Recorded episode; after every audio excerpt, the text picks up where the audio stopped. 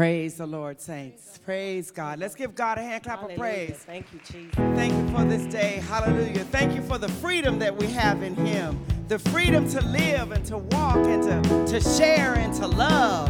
Freedom. Hallelujah. Yeah.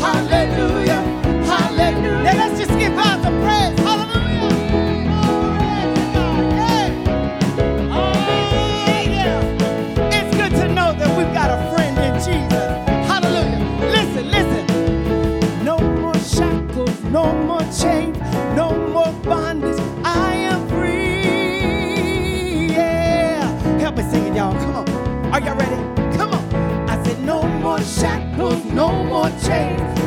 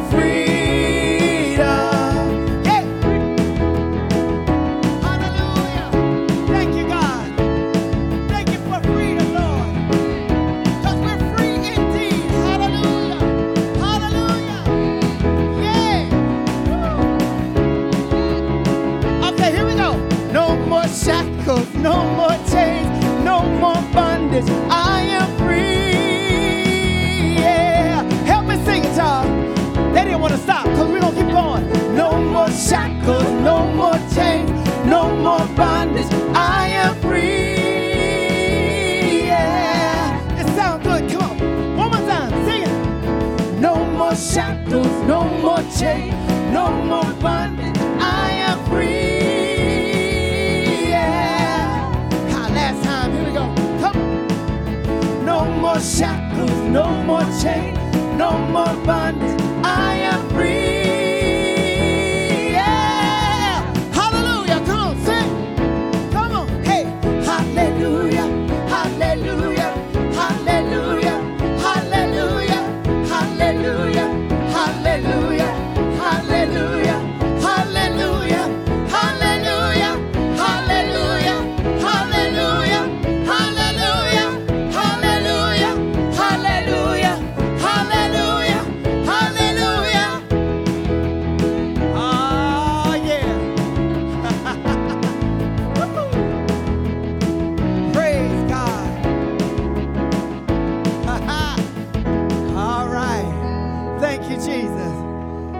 I think the band was feeling that. Hallelujah. they didn't want to stop. Amen. Praise God. Hallelujah. We are free because Jesus Christ is our waymaker. He's our waymaker. He's our miracle worker. That's why we can be free in him today. We can be free to love. We can be free to share. We can be free just to be who we are in him. Hallelujah no shackles, no chains. Hallelujah. Hallelujah. Thank you, Jesus. Let's just worship the Lord right now.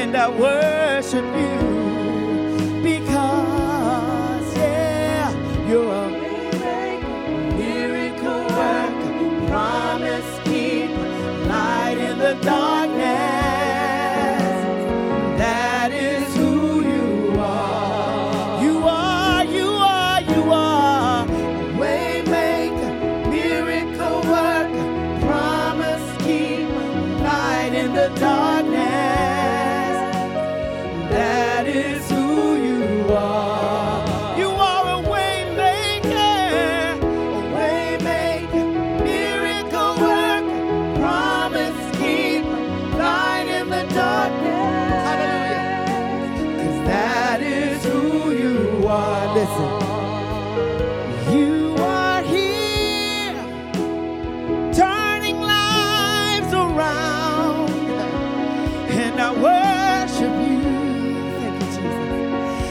I worship you.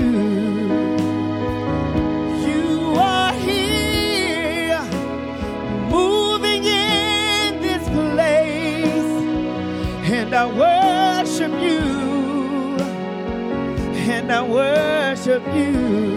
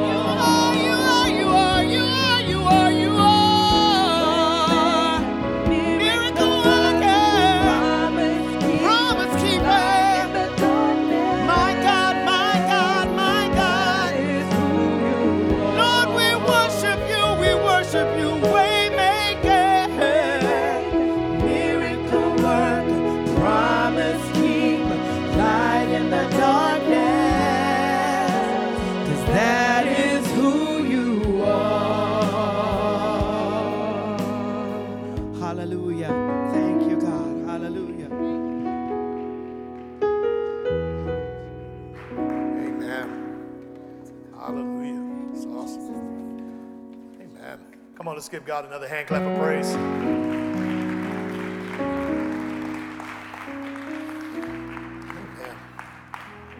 Father God, we just thank and praise you for this another opportunity to minister to these, your precious sheep.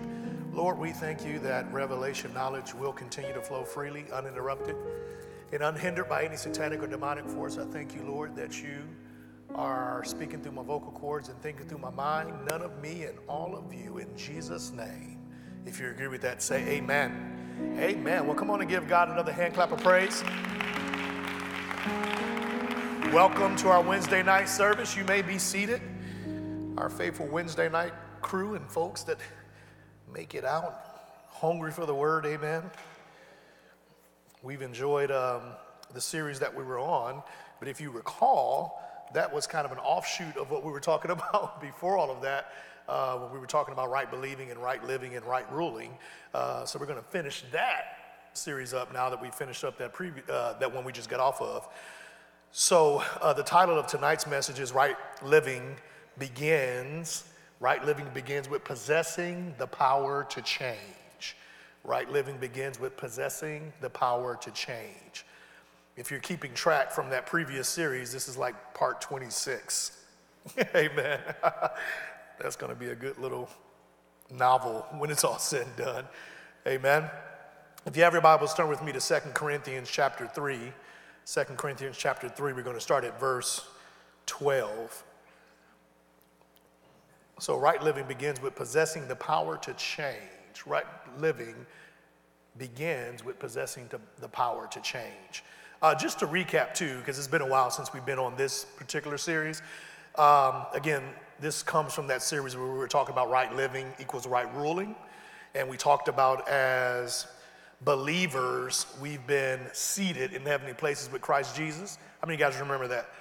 Yeah, so we've been seated in heavenly places with Christ Jesus, and as a result, we should be living our lives uh, not as not as sinners, not as immature believers, not as children, but mature rulers. And mature rulers rule by love. I said mature rulers rule by love. Now, in order for me and you to actually walk that out, though, how many guys know there's a transformation that has to take place? So, what we did was we had four things that needed to happen for us to rule right. The number one thing was to rule requires maturity. We talked about that. To rule requires maturity. I got to grow up. Uh, number two was I have to have the right attitude so that I can successfully follow the will of God. I have to have the right attitude so that I can successfully follow the will of God. And that's kind of turned into what we were talking about a couple of weeks ago about my believing being right, my attitude being right, and understanding that I have a, my attitude should always be one of victory. Amen. My attitude should always be one of victory because of Christ who lives on the inside of me. I cannot face or have defeat. I said, if Christ is literally in my life, defeat can't live there as well. Amen? So the only thing that's allowing defeat to take place in my life is if I don't believe the victory that He's given me. And we've spent several weeks uh, talking about that. And now we want to talk about this number three one, which is simply we have to be transformed. If I'm going to rule and live the way God wants me to live, if I'm going to rule and live as Jesus did on earth, which is by love, I have to be transformed. Now, can we get real for a minute? If somebody cusses you out, if you're going to live like Jesus did, guess what? You don't, you don't get to cuss them back out. Half of y'all said amen, but we're going to keep working on this. And by the end, maybe we all say it together. Amen. Somebody steal from you. Clear your bank account out. Right when the mortgage was due. Right when the light bill was due. I can't respond or I shouldn't respond like everybody else if I'm going to live this life of love. I have to be a believer. I have to believe that God's going to supply. I have to believe that all is well. You, you know, all those things we say when we're at church on Sunday or Wednesday night. But those things manifesting into a reality in my life, how many of you guys know it's going to take time and it's going to take a change or a renewal of my mind? A renewal of my mind so that my first reflex is a reflex of faith. Amen? So I don't know about you, but I'm still working on some things in some areas. For my, my first words to be words of faith, for my first action to be an action of faith, or my first thought to be a thought of faith. Amen? But I possess within me the power to change. Say that with me. Say, I possess, the power to change. And see, if you're going to live right, you have to realize that you have the power to change. And then we're going to see in a moment, I have to then choose to let that power begin to operate on the inside of me to change me. Is there anybody in the room who wants to change on tonight? I mean, because change means growth, and growth means change. If I'm not changing, I ain't growing. And I'll add this part to it, and if you ain't growing, you ain't going nowhere. Amen. A person who's not growing is literally stuck right where they're at. There's no, there's no movement up, down, in, or out at all. Growth is movement. And I don't know about you, I don't want to be stuck. I want to, I want to constantly be allowing the Holy Spirit to change me from the inside out so that I can grow and so that I can move forward into the things that God has for me. The enemy's all but happy to keep you stuck right where you're at. And how does he keep a believer stuck? By confusing and deceiving a believer to such a point where they get into unbelief and now they're not growing because they're not changing. Amen? But not us. We are world changers. And if I'm a world changer, guess what? I better be changing. Amen. So that was the number three one. We're going to talk about that today is the fact that I have to be transformed. And then the number four one, I'll give you that for whenever we get to it. It's um, if I'm going to rule right and live right, I have to do some things just like Jesus did so, just like Jesus did, with the help of the Holy Spirit. So, we're going to talk about that after we get finished talking about number three over the next probably few services. Then we're going to dive into how do we live life just like Jesus did with the help of the Holy Spirit? Because we talked about it a lot in our last few services that, and some people don't like this. I was, I've been watching different things on TV, and, and different folks are kind of getting all up in arms because certain uh, believers like us are starting to realize who we are in Christ. And they have a problem with people identifying with Jesus in the Gospels, in Matthew, Mark, Luke, and John. They, they want people to kind of what they call stay in their place. And you can't be like Jesus. You got to stay in your place. You're under him. But that ain't what the word says. The word says I'm a co heir. The word says what he got, I got. And then he said, What I'm doing, I need you to do, but better, but more. Or let's use the word he said, greater. So, how can I do greater than him, but I'm less than him?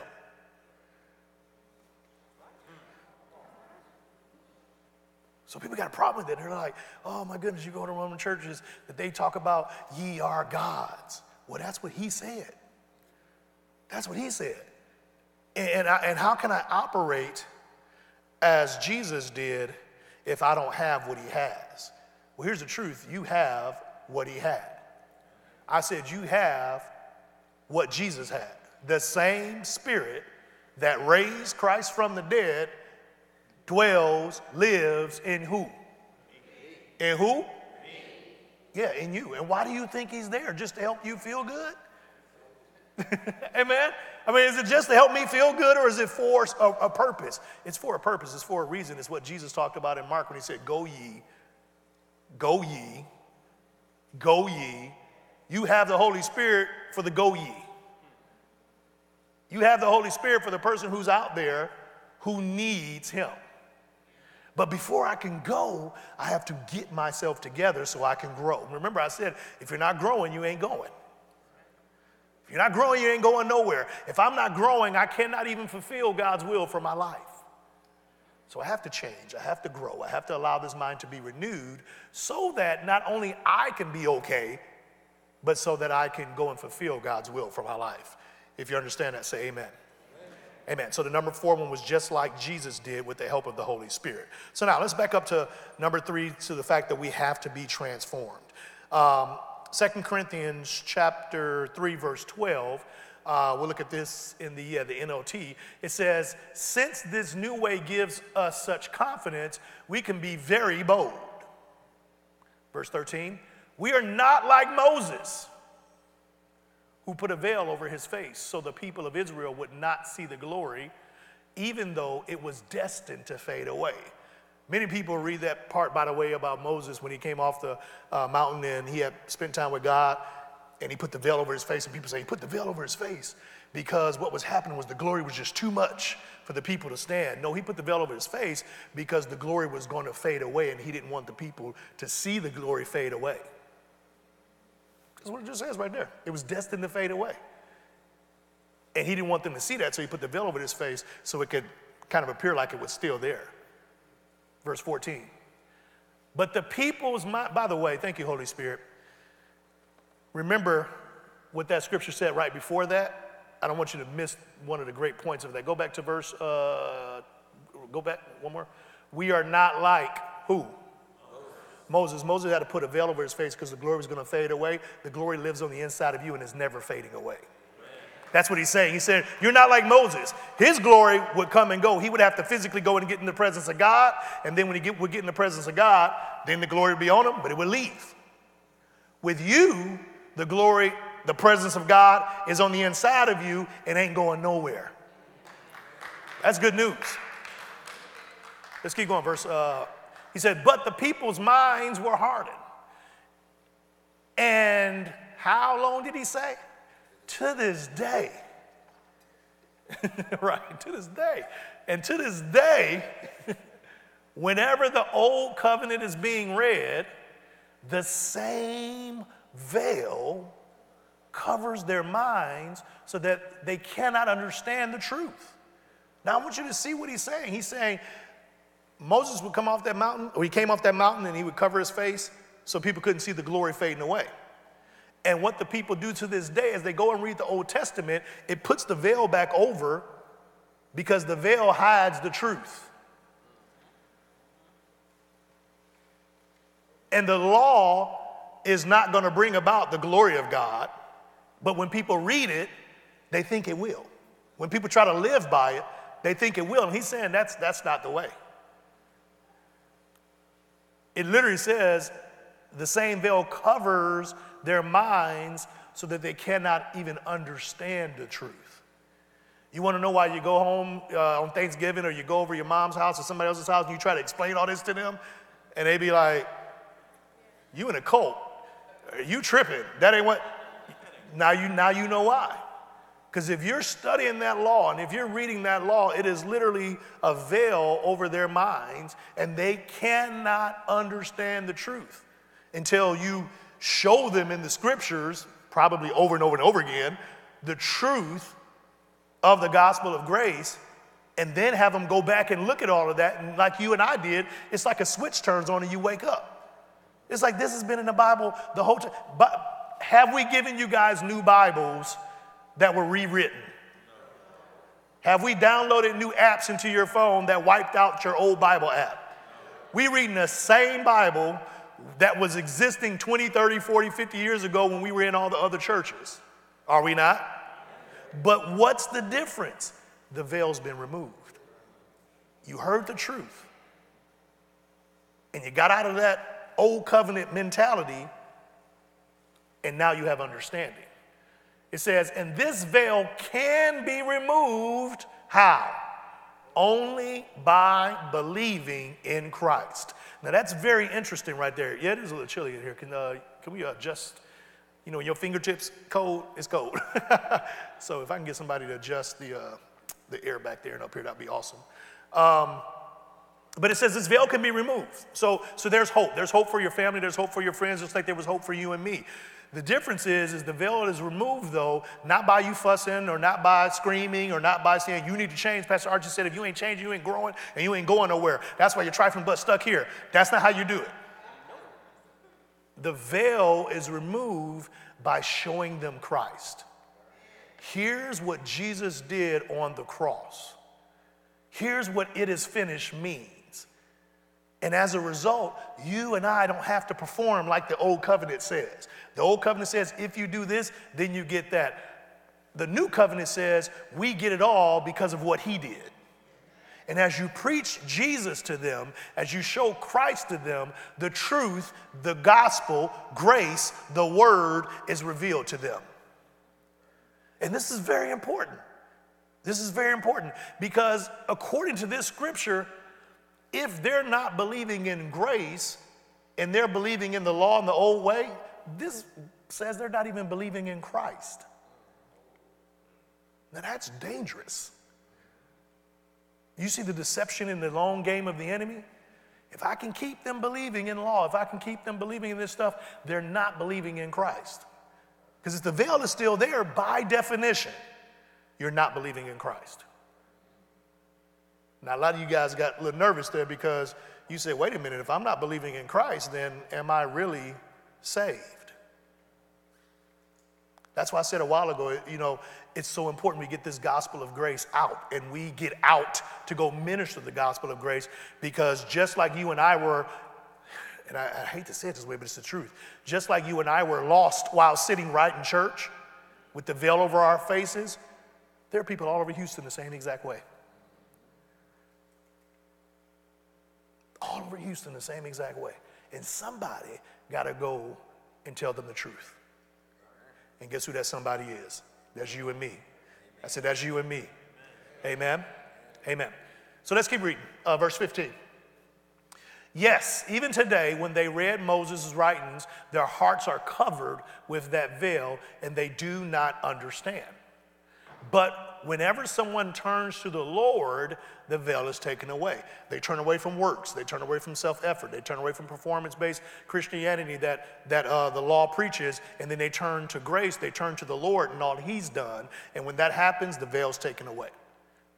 For the Lord is the Spirit, and wherever the Spirit of the Lord is, there is what? There is what? Freedom. Now, this freedom is not saying that there's just freedom, you can sin and you can do this, that, and the other. It's not really talking about that as much as saying there is freedom from bondage from the law. There's freedom from bondage from the law. I'm free. The veil's taken off. The shackles are gone. I no longer have to sit and say, well, I have to be perfect in order to get God's perfect will and his blessings for my life. You're free. You are his child. Amen. You're not a visitor. You're not an employee. You're not a fan, you're his child. Amen? And as a child, you have peace, you have assurance, You have freedom that all is well. What my daddy got, I got. You know, when visitors come over your house, you know, when you visit, imagine if you're visiting somebody's famous house. You, you visit and you only go where they say you can go. And whether or not you can stay there or be there is contingent upon how you act. Come to my house acting a fool if you want to. Guess what? You got to go. And don't take nothing with you. But your child may come over and may break something. Well, they live there, number one. they may break something. Uh, y'all may get into a disagreement. I mean, their behavior doesn't automatically mean they got to go. It's a whole nother set of rules for your children. If you understand what I'm saying, say amen. So, so you have freedom now because you've been made, as we've been studying, children of God. So your thinking and your thought process should be totally different because now you know the truth. I'm free. Verse uh, 18. Oh, so all of us who had the veil removed can what? See. Can see and reflect what? The glory of the Lord. I need to see, I need to, I need to know him, and then I need to show him. Somebody say that with me. I need to know him, and then I need to show him. I gotta, I see him, and now I can reflect him. We've been spending almost this whole year on just seeing God, knowing God. Who is he and who am I in him? Now we're starting to talk about changing so that we can reflect him to others. So, all of us who have had that veil removed, if you've had that veil removed, say amen. amen. So, all of us who have had that veil removed can see him and reflect the glory of the Lord. Uh, let's look at that in the Amplified real quick. 2 Corinthians uh, 3.18 in the Amplified. It always breaks it down just a little bit more. I tell you what, man, we're going to be growing and we're going to be changing. And we're going to be able to reflect him to those who need to see him.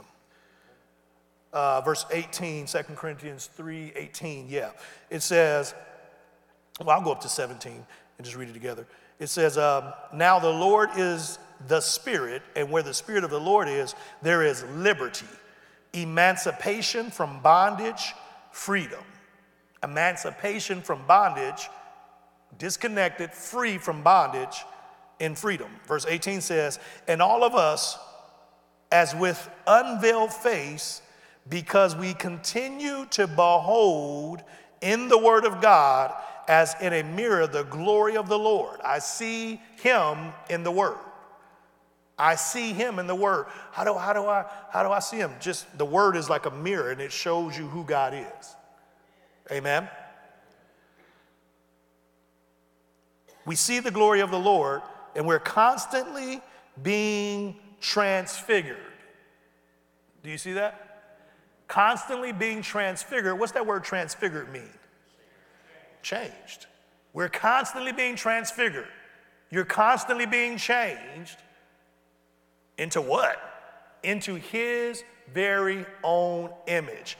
I look and I see him in the Word, and as I behold him in the Word, as I know him in the Word, I continue to be changed into what I'm looking at. Did you know you become what you spend time looking at? Oh, I heard amens and I heard mms. Amen. Look at your neighbor, tell him what you're looking at. what are you looking at? What are you watching? What are you letting inside of you, that's what you're to become. You're saved. God loves you, but some of you are trying to figure out why am I not growing? Why am I not changing? Why am I not able to move from this place that I'm in? I would challenge you to take a look at what are you beholding? What mirrors are you observing on a regular and a daily basis over and over again? Are you looking at that mirror that says you're nothing? It's like that little girl uh, that, that stood in that mirror on, on uh, social media and was just standing on that sink and was encouraging herself. I'm this and I'm that, and I'm this and I'm that. There's something to that when you're standing there saying, I'm blessed, I'm healed, I'm a believer, all is well in my life. I'm the head and not the tail, above and not beneath. Greater is he that is in me than he that is in the world. You got to look at yourself and literally say, I see God on the inside of me, and as a result, I am who he said I am. But you got to look in this word and you got to see it, see him, and then believe what it says about you. Because I love it. It says you're constantly being transformed. When something's constantly, that, that means it never stops. I told you a long time ago, you're in a process, and God's not mad at you because you're in a process. He doesn't need you to hurry up. No, when He's Lord of your life, you're changing right at His pace. Because as far as He's concerned, you're changed. It's just you that's catching up with who you really are. And see, and I believe in you. Amen. I pray over you and declare the word over you because God doesn't see you as you are, He sees you as you is. because who you are right now is, is not who you really is. You, you is, according to Him, made in His image. You're made in His likeness. You're without sin. You're without failure. You're victorious. That's who you is. Now who you are just has to catch up with who you is. Because who you were is dead. Somebody said, You messing with your English. No, I'm not. Who you were is dead. So I can't refer to who you were. You think who you are is who you were. No, who you were is dead. So we can't even refer to who we were anymore. That person doesn't exist. But who you are has to line up as long as you continue to behold. Who you are will line up with who you is.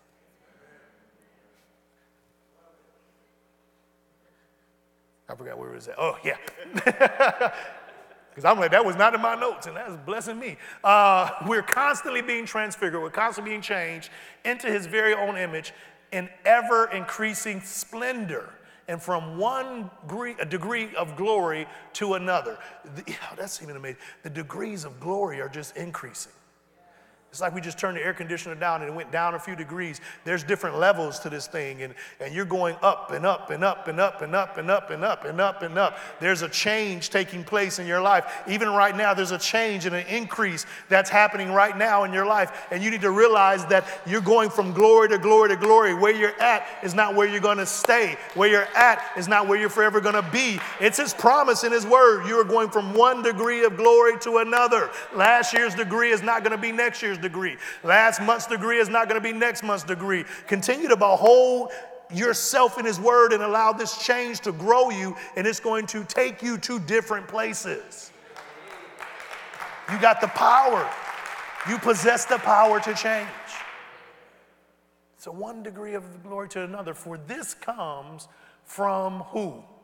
The Lord, who is the Spirit. This comes from the Lord who is the Spirit. You know what I see when I see that?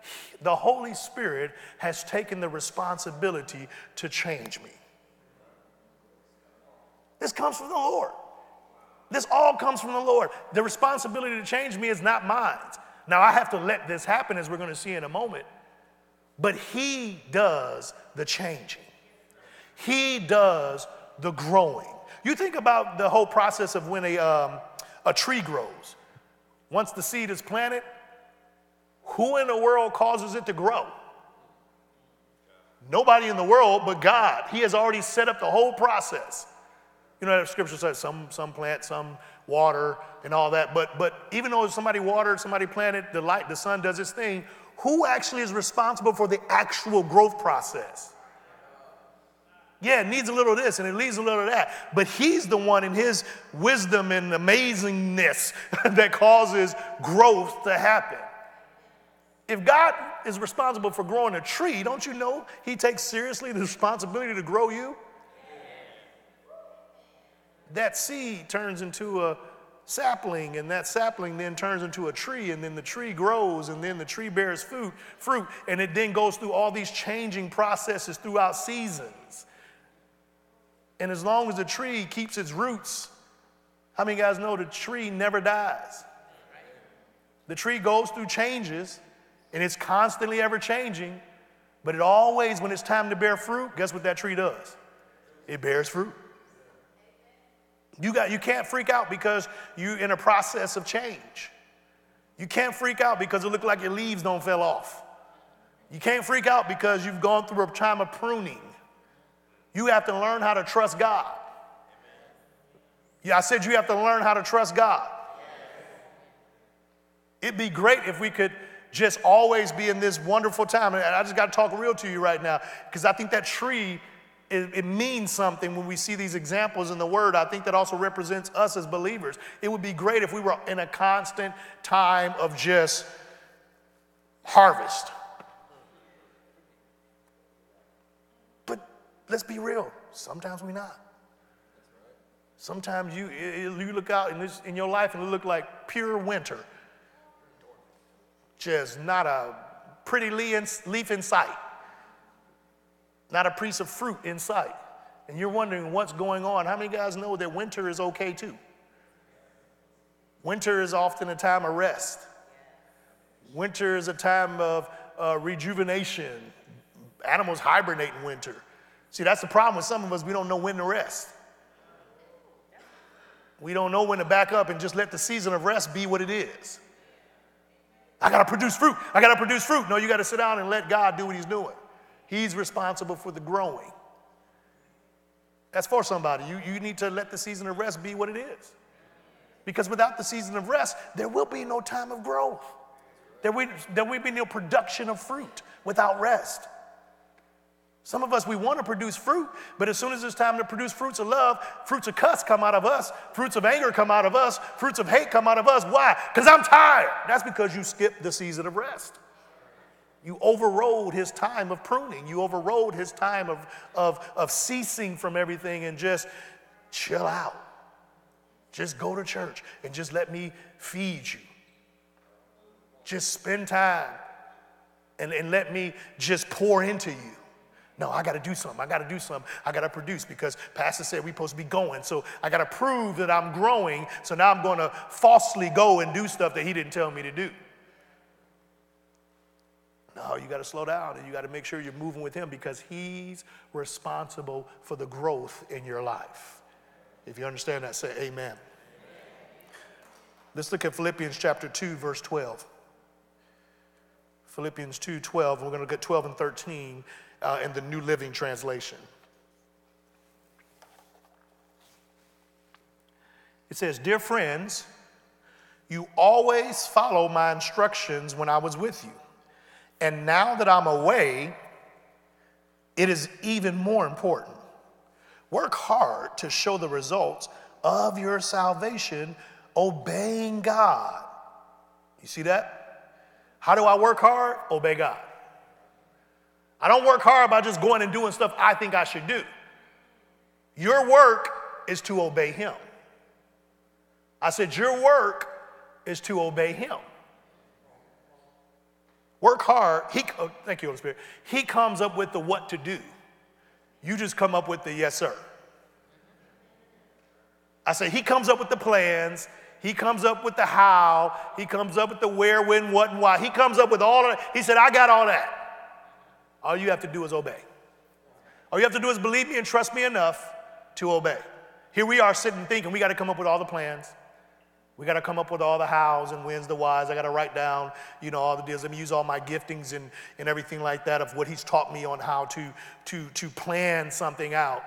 And for my A-type personalities or for my planners and thinkers, as this is really hard for us because we're just built to plan and to draw everything out. And he says, no, no, no, no, no, put that away.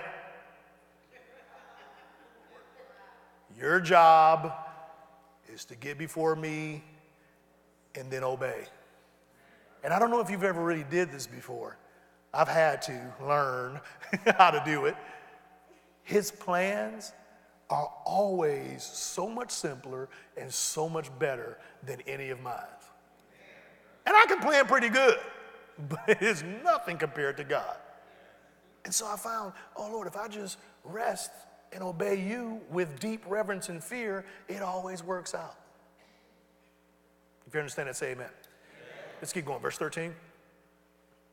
For God is working in you, giving you the desire, look at this, and the power to do what pleases Him. I'm being transfigured, I'm being changed by God. What is He doing? He's giving you the desire and the power, the ability to do what He wants you to do. He says, Love, if you're gonna live like Jesus and do what He did, He said, I'll give you the ability and the want to. Because some of us know we should live like Jesus. Some of us know we should walk in love. Some of us even want to, in the sense of, I, I, I would like to do that. But then when the rubber meets the road, you'd be like, I don't want to do that. I want to be nice. So if that's you, then you need to say, Holy Spirit, I submit to you to give me the desire to be nice. Give me the desire to walk in love. Somebody said, that's, well, that's easy because you're thinking about the sinner out on the street. No, I'm talking about your husband and your wife. I'm talking about your kids. Uh huh. I'm talking about that coworker who did you wrong.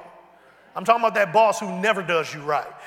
Lord, I need your desire and the power to do what pleases you.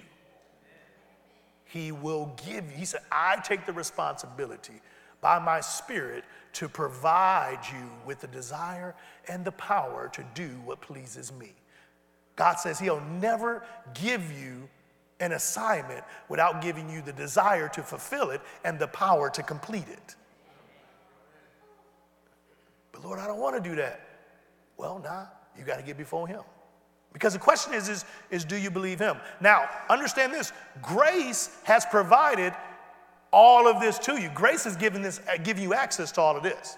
Without grace, you wouldn't even be able to connect to all of this.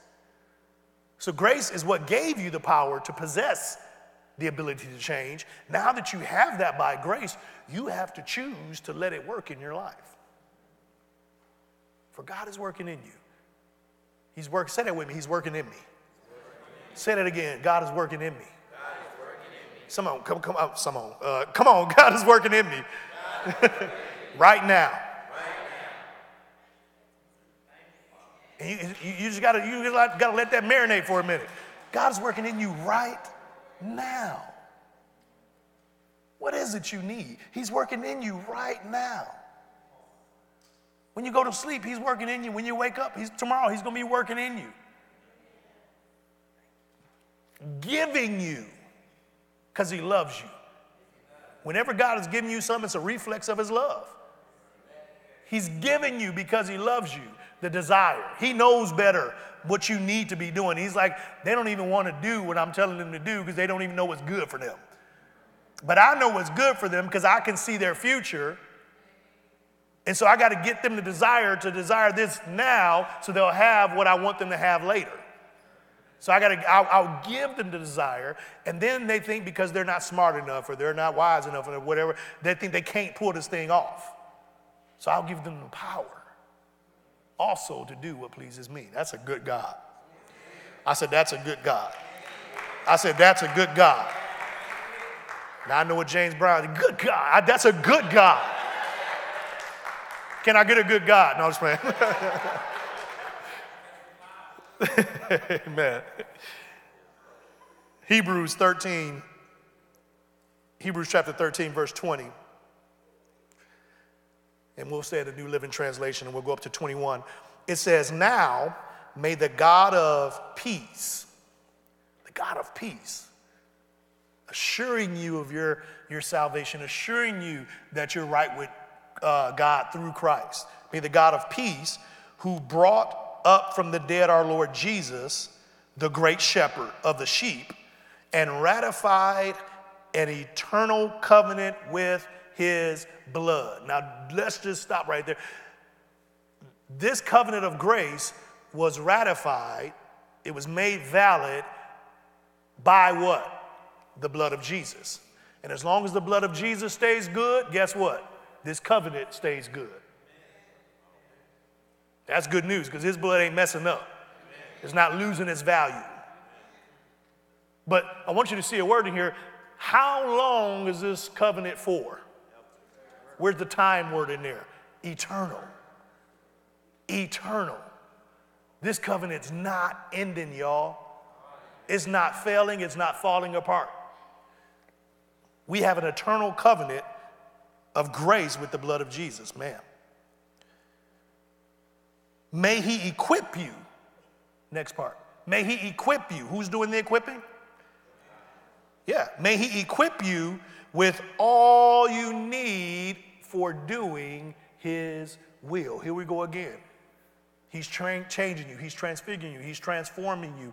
He's taking the responsibility. We, have said that in Romans 12, 2, which we're going to look at here in a minute. But I wanted to take a moment to show you the deeper scriptures that tell you how he's taking the responsibility. We say that, but now you're seeing it.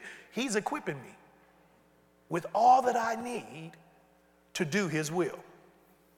Say that with me. God's equipping me with all I need to do his will.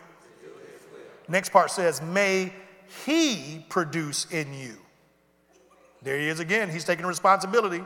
May he produce in you, through the power of Jesus Christ, every good thing that is pleasing to him. All glory to him forever and ever. Amen. May he produce in you. He's the one producing. I mean, he's doing all the work. He's doing all the work. What do I need to do? Obey him. Obey him. He's doing all the work, and what do I need to do? I need to obey him. He's doing all the work. What do I need to do? Obey him. What are you going to do tomorrow? Obey. What you going to do on Friday? Obey. What you going to do Saturday night at 10 15 p.m.? Uh huh. Just in case things don't quite go right, what you going to do on Sunday morning at 9 o'clock? And at 10 o'clock, you go, what? Come to church and obey him. and we'll just remind you of the goodness of God in your life. Obeying him, that's our part. So by grace, I possess the power to change. By grace, I possess the power to change. And by grace, I possess the power to do what pleases God. It's all by grace. For by grace are we saved through faith. It's the gift of God. This is all because God loves us. You have the ability to change because God loves you. And so He gave us grace that gives us access to Him so He can give us all we need. Do, do you, you understand this? God loves you so much that He gave you a way through grace to get right with Him so that He in turn could come into your life and then change you and then give you the ability to receive all that He's given you. And then He takes care of you through that whole process. That's how much God loves you. So, whenever you're in a dark place or whenever the lies of the enemy are trying to overtake your life, you just remember how much He loves you. By grace, He saved you. And then He didn't just leave you there. You're not fatherless after salvation. He then says, By my spirit now, I'm going to change you. By my spirit, I'm going to work on you. By my spirit, I'm going to improve you. I'm going to help you grow so now you can go into all the places that I have set up and called you to. God takes care of us. Amen. Let's go to Ephesians chapter 4. We'll just look at a couple more scriptures because this is just the beginning of this, and hopefully you're already sensing, man, this is going to be a good part of this series because I've been waiting to get to the part of, okay, Lord, I'm like, Lord, yes, this is all amazing, but I know they're waiting to figure out, like, okay, but how can I change? How can I be different? And it is, this is so interesting because it's so simple. You know what I'm saying? Uh, but then it's not always simple to do when you're in the midst of the situations. And that's why it's important we come and just continue to hear the word so it can really get into our hearts and then we can actually apply it when we get out there in everyday living. Amen? Because at the end of the day, what do I need to do? Obey. I got to believe everything I'm reading that he's the one that, you know, has a responsibility. But if, if I obey what I see in that word, I will become what I see. But now that does mean I have to do what? Got to read the word. I got to read the word. And as I'm spending time with the word, as I'm spending time with God, change is inevitable. Uh, Ephesians 4:20, Ephesians 4:20, it says, "Oh, I hate starting at the butt." Um, Yeah, let's start there. They have no sense of shame. They live for lustful pleasure and eagerly practice every kind of impurity. Is talking about people who aren't basically uh, believing God and living right. But that isn't what you learned about Christ. Since you have heard about Jesus and have learned the truth that comes from him, throw off your old what? Sinful nature and your former way of life. I told you that way, who you were is what? Dead. But it says, you throw off your old sinful nature and your former way of life, which is corrupted by lust and deception. Which is corrupted by lust and deception. Keep going. Instead, so now that you've thrown it off, here's now the alternative way we should be living. Instead, let the Spirit, capital S, Holy Spirit, renew your thoughts. Sounds like Romans 12, 2, doesn't it? Let the Spirit renew your thoughts and attitudes. That's why we spend all that time talking about your attitude, the, the, the setting of your mind, how you're believing. Says, let the Spirit renew your thoughts and attitudes. When somebody is saved and when they've thrown off the old nature, when you've said the old nature is dead, you must now begin, you must know that you have to begin a new process. It's not, I know, I know this is what they taught us in church back in the day. It's like you're saved and now all the taste is just going to fall out your mouth. No, what it is is you're saved and now you have to go and say, Holy Spirit, I submit to you. Now, in that process, He will change your taste. But that's after you let. Somebody say, let. let. It says, let the Spirit renew. It doesn't say you get saved and the Spirit renews you.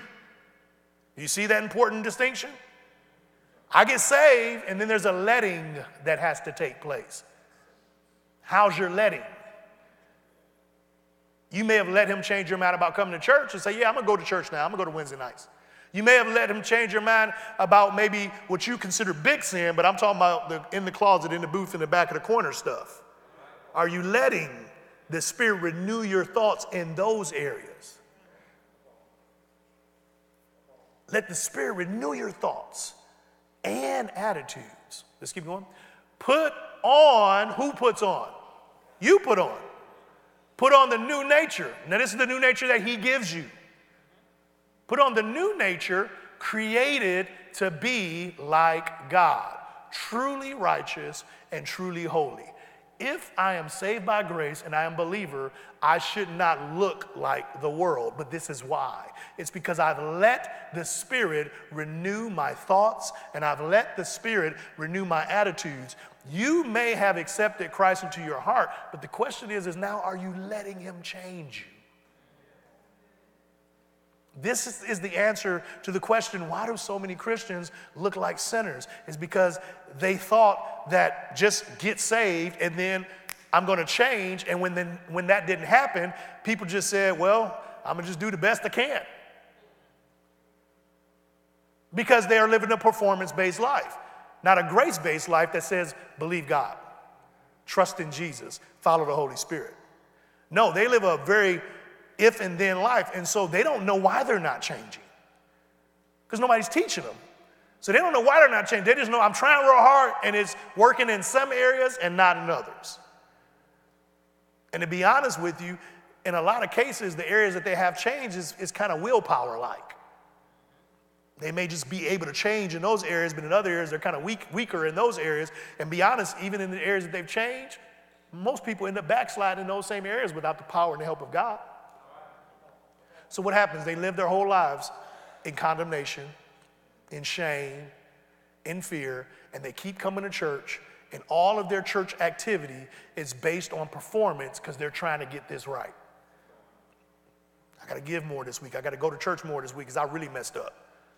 I really messed up, so, so I got to get to church super early. I'm going to corporate prayer this week. You know it's bad. You get in corporate prayer. I'm going to corporate prayer because I really need help.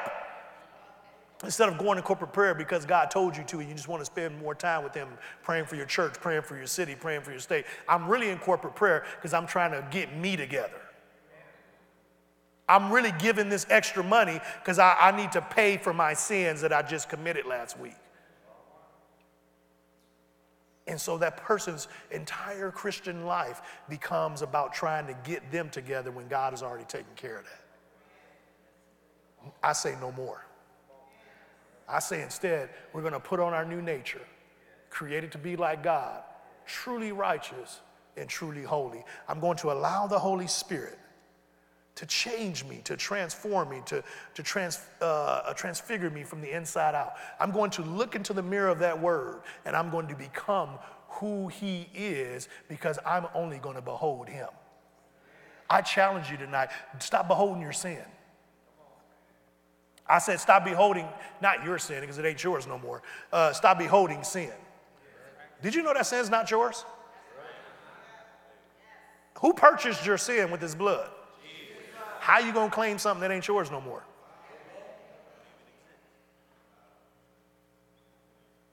I mean, that's your shirt you got on, right? How can I claim your shirt? Who bought that shirt? That's your car out there, right? Who bought that car? How would you feel if I walked up to your car after church and took the keys and said, This is my car, and then proceeded to drive off with it? That's called what? That's called what? That's against the law, ain't it? It's against the law for you to steal your sins back from God. Why are you trying to steal your sin back from God? Or back, to be more specific, from Jesus. Those sins are no longer yours. So Holy Spirit corrected my words right there. You, you stop claiming what ain't yours. That ain't yours. And see, and all this works towards changing the way you think so you can start realizing that sin ain't mine. God don't even remember that stuff no more. So now what do I need to do? I need to put on my new nature. I'm still trying to wear my old nature. I'm still trying to wear nature that's not even legally mine anymore. I need to put on my new nature. He gave me a whole new coat in there. And I'm walking around without clothes, I'll put it that way. and he, he gave me a whole, because the, the old one's gone. So I need to put on my new nature and allow the Holy Spirit to begin to change me. And as he begins to change me, I'll begin to grow. And as I begin to grow, I'll be more well able and equipped to go and do all that he has told me to do. So I declare over your life tonight change growth, increase. I declare a, I declare a clarity as you look into the mirror of God's word, that you begin to behold Him and you should begin to know Him and see clearly who He is. And as a result, you begin to see clearly who you are. Holy Spirit, we just submit our wills to you. We thank you that you are giving us the desire and the power to do what pleases God. We're transforming, we're changing. And we thank you for this in Jesus' name. If you agree with that, say amen.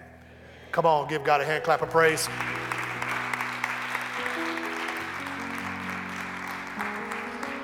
So we'll pick up on this on Sunday and we'll dive into Romans 12 too, and we'll keep going uh, about just changing and transforming.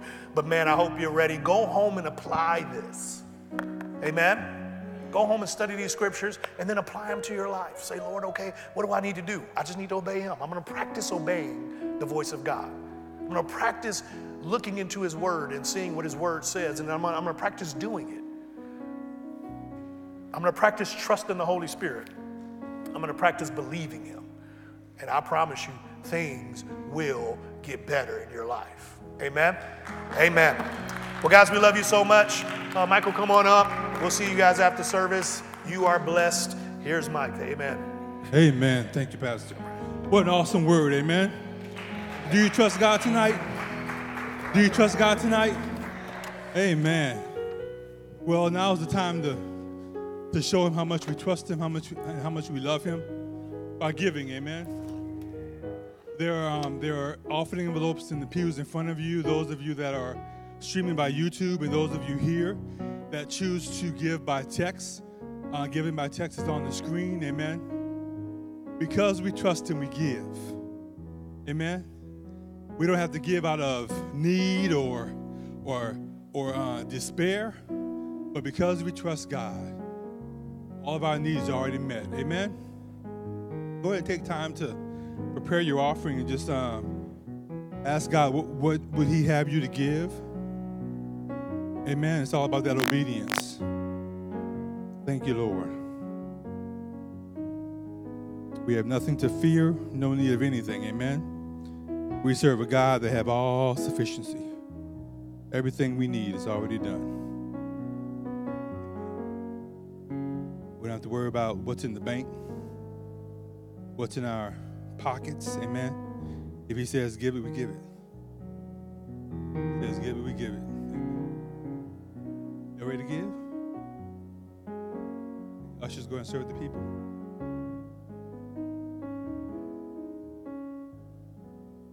We thank God it's already blessed. Amen.